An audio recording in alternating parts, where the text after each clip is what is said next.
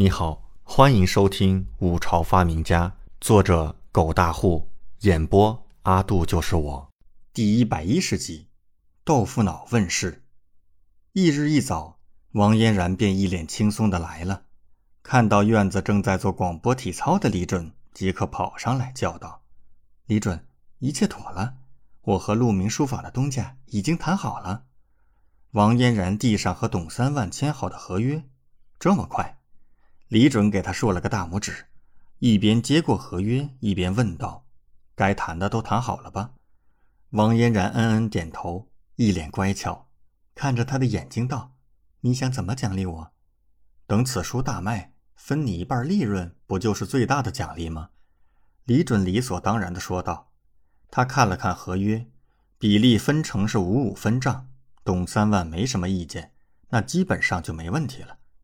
这份合约上说明，若是董三万愿意合作，他会让董三万在国子监那一百册书开售的第二天就能卖上比惊鸿书坊还多的书册。虽然董三万现在肯定也有所疑惑，到底怎么才能做到呢？这么短的时间，在处于绝对劣势的情况下，印刻速度超过惊鸿书坊，但李准就是能够做到。鹿鸣书坊的印刻工坊小，速度慢不要紧，是时候让活字印刷术现世了。活字印刷术一出现，不仅印刻速度大大加快，就是材料都省下不少。想要短时间内超过惊鸿书坊，绝对不是问题。至于董三万担心的印刻太多可能会赔本的问题，压根儿不存在。《西游记》是什么层次的书？李准再清楚不过，只能说，即便不能大卖，肯定也不会赔本，大可以放心。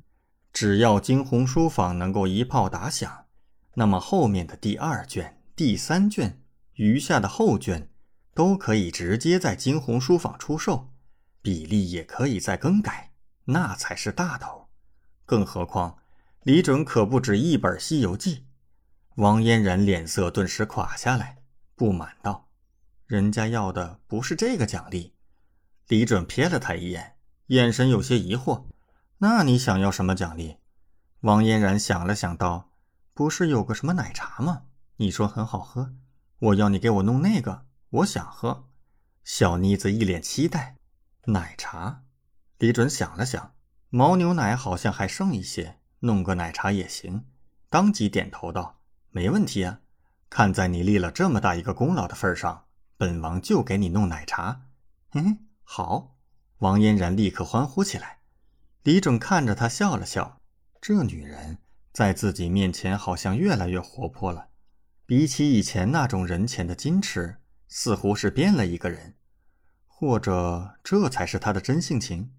既然王嫣然想喝奶茶，李准也不废话。即刻走进膳房，开始亲自动手准备。其实奶茶不难做，有奶、有茶、有糖便可。当然，味道和口感与后世经过了添加色素与香精做出的是没法比，但是也不错。更何况这已经是稀罕物了，很容易上瘾的，在这个世界无异于是上好的佳饮。很可惜，牛奶不好弄。不然我也要把它变成一门生意了。与此同时，长安街上已经刮起一股风，街上热议纷纷。早膳，专卖早膳。这豆腐脑是什么？好吃吗？这赵记豆腐很会做生意啊，又有新品种，老子现在就去尝尝。赵菲儿昨日便将材料备足，今日一早就让人开始摆摊儿，没想到这么快就引起了轰动。很多往常习惯吃碗清水豆腐的食客都注意到了，现在出了新品，一个叫做豆腐脑的新品种，立刻便是大感好奇，应该也是豆腐做的。对呀，这名字都叫豆腐，定然是豆腐无疑。某处街上看到周围热议不断，那推车的小贩笑道：“各位贵客，这豆腐脑啊，是口感不俗、味道纯美的新鲜美食儿。”您可以先尝试一下，我这边按照诸位的口味为大家添加甜味或者咸味，诸位可以放心选择。好，老板，给我来一碗豆腐脑。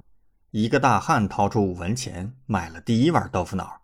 好嘞，这位客官，您是要甜的还是咸的？那小贩立刻脸色一喜。